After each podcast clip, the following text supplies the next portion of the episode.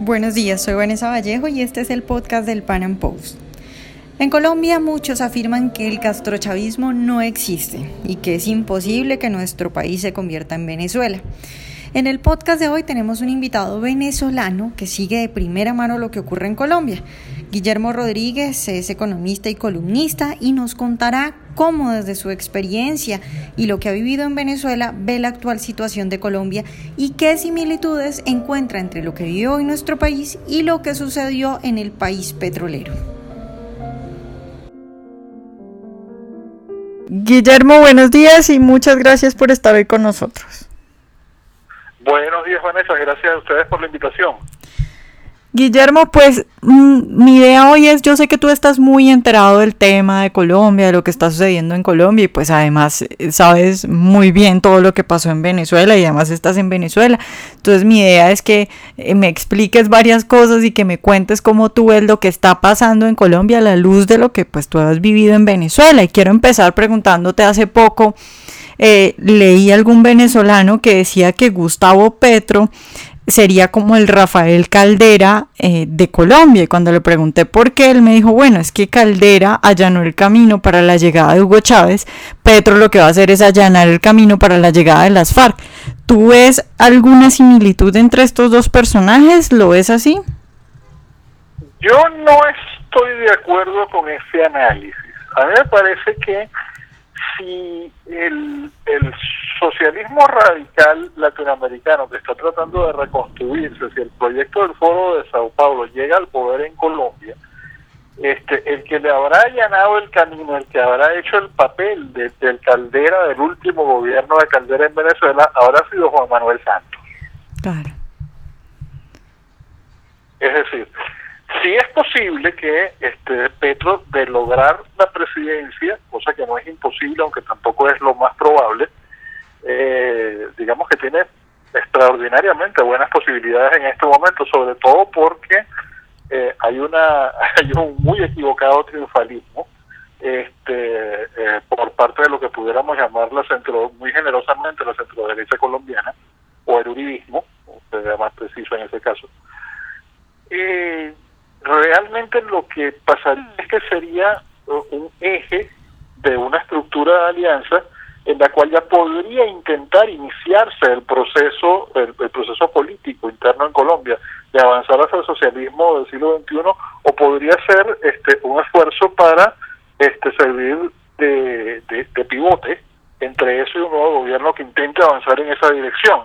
Eh, pero realmente en, la estructura política colombiana y en la situación política de Colombia, quien le abrió camino este, a la posibilidad de que el socialismo del siglo XXI llegue al poder y de que la FARC sea este, uno de los principales factores dentro de esa alianza de poder, este, fue indudablemente Santos. El gobierno de Santos este, ha convertido o, ha transformado a, un grupo de este, delincuentes, terroristas, este, violadores, pederastas, asesinos, realmente seres absolutamente despreciables desde cualquier punto de vista, este, en eh, víctimas legitimadas, eh, obsequiando, o sea, con absoluta impunidad garantizada este, y con una, una sobre representación política que ahora se comprobó que es gigantesca.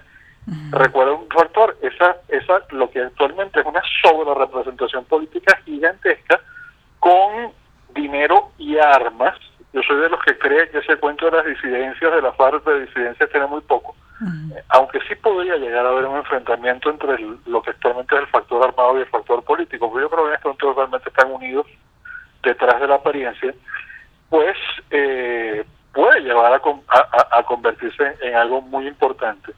Y ese es un peligro significativo para Colombia. Ahora, Creo también que hay un error en hacer demasiados paralelismos entre Colombia y Venezuela. El modelo, el proyecto del socialismo del siglo XXI eh, del Foro de Sao Paulo, aunque se inicia en Venezuela en el sentido que Venezuela es el primer lugar donde logran llegar al poder y a partir de ahí se modelan muchas cosas y desde los recursos del gobierno que el gobierno venezolano toma la sociedad se financia a nivel continental todo el proyecto. Eso influye significativamente en la debacle económica venezolana, aunque el socialismo por sí solo es capaz de hacer esa debacle sin necesidad de regalar dinero afuera. El problema es que en cada país eh, se dan circunstancias políticas distintas y para ellos avanzar en Colombia están tomando muy bien en cuenta las, las grandes diferencias que hay entre Colombia y Venezuela, como tomaron en cuenta las diferencias que había entre Venezuela y Cuba. El problema es que si logran realmente el poder, van a intentar avanzar hacia el totalitarismo y van a producir lo que produce el socialismo, que es miseria. Y el gran problema en el caso de Colombia es que si logran llegar al poder, Colombia, aunque lo parece en muchos momentos, no es un país que tenga ni una economía tan fuerte como era la venezolana antes del chavismo, irónicamente, ni eh, condiciones institucionales suficientemente sólidas para tener la garantía de resistir el proceso de lo que es la creación de una dictadura desde un poder electo. el, Colombia es uno de los países más frágiles en ese sentido este, de Latinoamérica. Y, el hecho de, haber, tener unos terroristas en armas este, y otra serie de elementos de la, de la estructura política colombiana eh, colaboraba que eso no pudiera avanzar. Ahora, este, Santos ha cambiado totalmente el panorama, este, colocando un tablero en el cual eh, el socialismo del siglo XXI sí puede avanzar y sí puede moverse, quizás no en el corto, pero mucho más probablemente en el mediano plazo. Claro, Guillermo, ¿tú qué tanto crees que puede estar interfiriendo Venezuela y, en su caso Cuba en lo que está sucediendo en Colombia? ¿Crees que lo ven como la salvación? todo lo que pueda. ¿eh? en, este momento, para el, para, para el proyecto de lo que del Foro de Sao Paulo, que digamos su curiosamente el proyecto del Foro de Sao Paulo, debería llamarse el proyecto del Foro de La Habana, pero el foro se el primer foro se dice en Sao Paulo. eh, no, digo el Foro de La Habana porque realmente el, el, el principal factor continental de, de, desde el cual se desarrolla la estrategia, la, influencia continental principal indudablemente es La Habana, aunque, insisto, no eh, La Habana es muy dependiente de otros factores internacionales, incluso extracontinentales. Este, Cuba no es, Cuba es un país extremadamente dependiente eh, tanto de la Federación Rusa como de China, como de Irán, o sea, como de mucho, en, en realidad es, en, en cierto sentido, es un tigre de papel en cuanto a su capacidad de hacer cosas, no lo es en cuanto a su enorme influencia ideológica y lo que podríamos llamar su, su know-how eh, totalitario. Pero eh, ese, ese proyecto en este momento se había desmoronado a nivel continental, literalmente se había desmoronado a nivel continental luego de un periodo de grandes éxitos y está tratando de reconstruirse logrando uno o dos puntos de inflexión. Lo intentaron desesperadamente, incluso con apoyo de una parte importante de la izquierda norteamericana o, estadounidense, mejor dicho, y europea, este, en Centroamérica con muy moderado éxito y en realidad en, última instancia en Guatemala fue un fracaso descomunal lo que intentaron y ahora están logrando accidentalmente que sus posibles puntos de inflexión sean países muy grandes, muy importantes, como son Colombia y México. Si el Foro de Sao Paulo puede avanzar sobre Colombia y México, eso significaría un, punto de inflexión en lo que había sido su desmoronamiento y un nuevo impulso gigantesco a nivel continental. Guillermo, tú hablabas ahora de las diferencias que tuvieron en cuenta a la hora de instaurar el socialismo en Venezuela y pues que es diferente a Cuba. ¿Cuáles serían esas diferencias con Colombia? Porque acá eh, pasa algo muy, muy particular y es que hay un montón de gente que dice que no es de izquierda y que va a votar por, por ejemplo, el Partido Verde, que pues para mí también es izquierda, obviamente.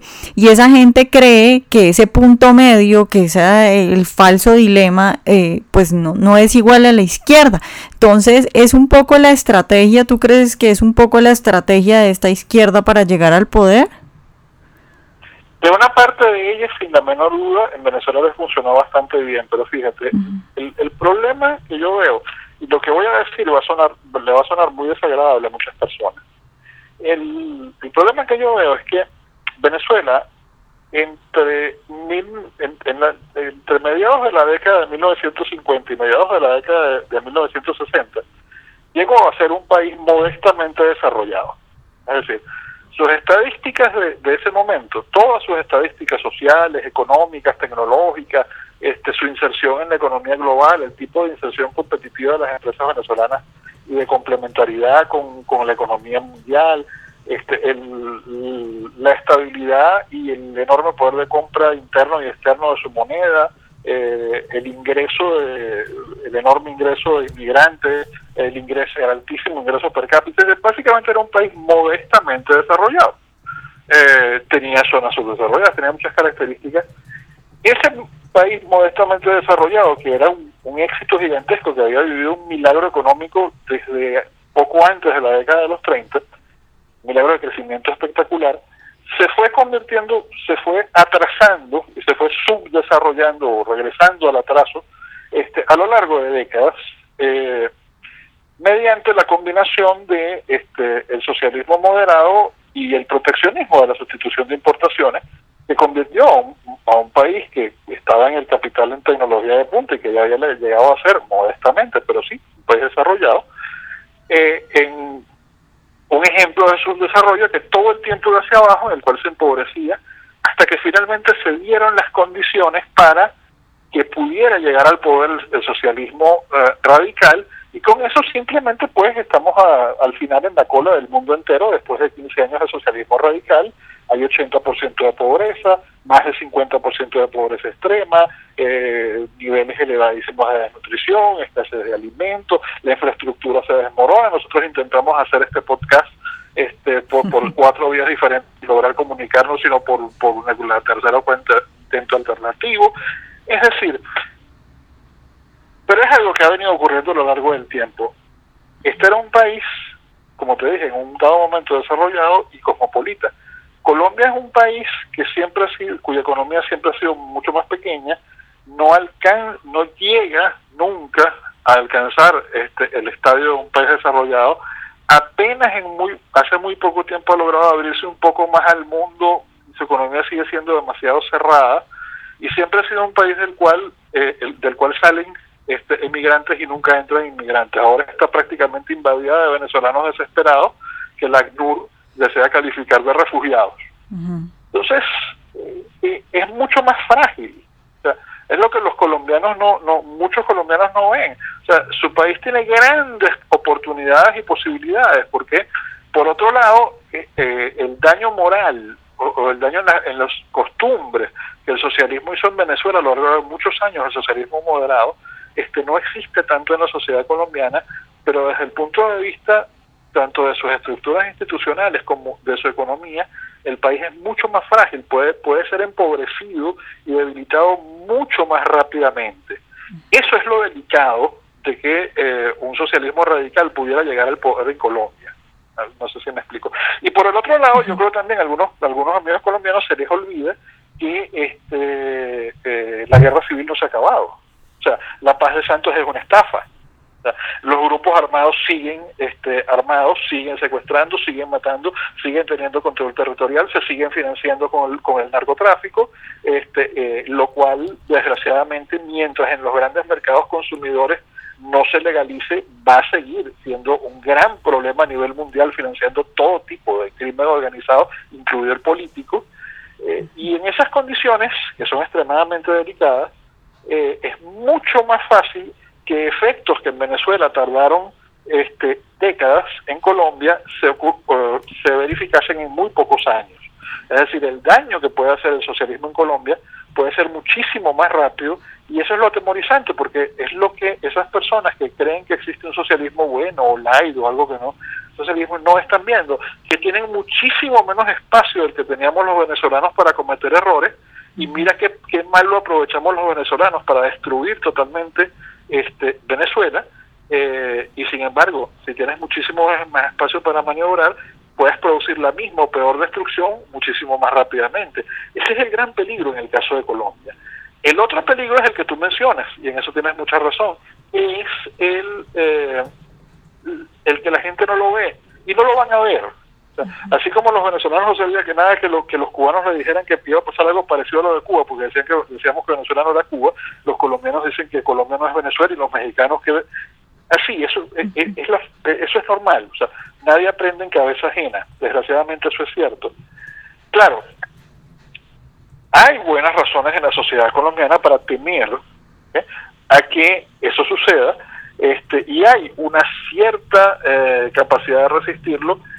Y la otra diferencia, pero esta es favorable a Colombia, es que en Venezuela, en la Venezuela de este, la democracia del pacto de punto fijo, no existía ni siquiera de nombre una derecha política organizada, mucho menos con algún sentido ideológico.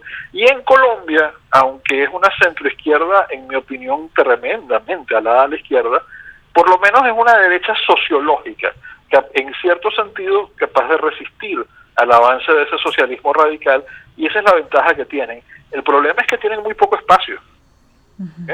La ventaja es que sí tienen fuerzas políticas que, lo van a intentar y que lo están, están luchando por hacerlo. El otro peligro que yo veo desde aquí, desde el desastre venezolano, es que están entrando en una etapa, sobre todo esa centro derecha, de triunfalismo, que me parece completamente injustificado. Me parece que todavía tienen este, una batalla extremadamente difícil y un peligro muy grande de que, de que Petro pueda llegar al gobierno y a partir de ahí iniciar un proceso sumamente peligroso. Claro. Bueno, Guillermo, pues muchas gracias por estar hoy con nosotros. Bueno, muchísimas gracias a ti, Vanessa, por la invitación. Ojalá hayan disfrutado nuestra entrevista de hoy. Recuerden seguirnos en nuestro canal de YouTube y en nuestras redes sociales y nos vemos en un próximo Panam Podcast.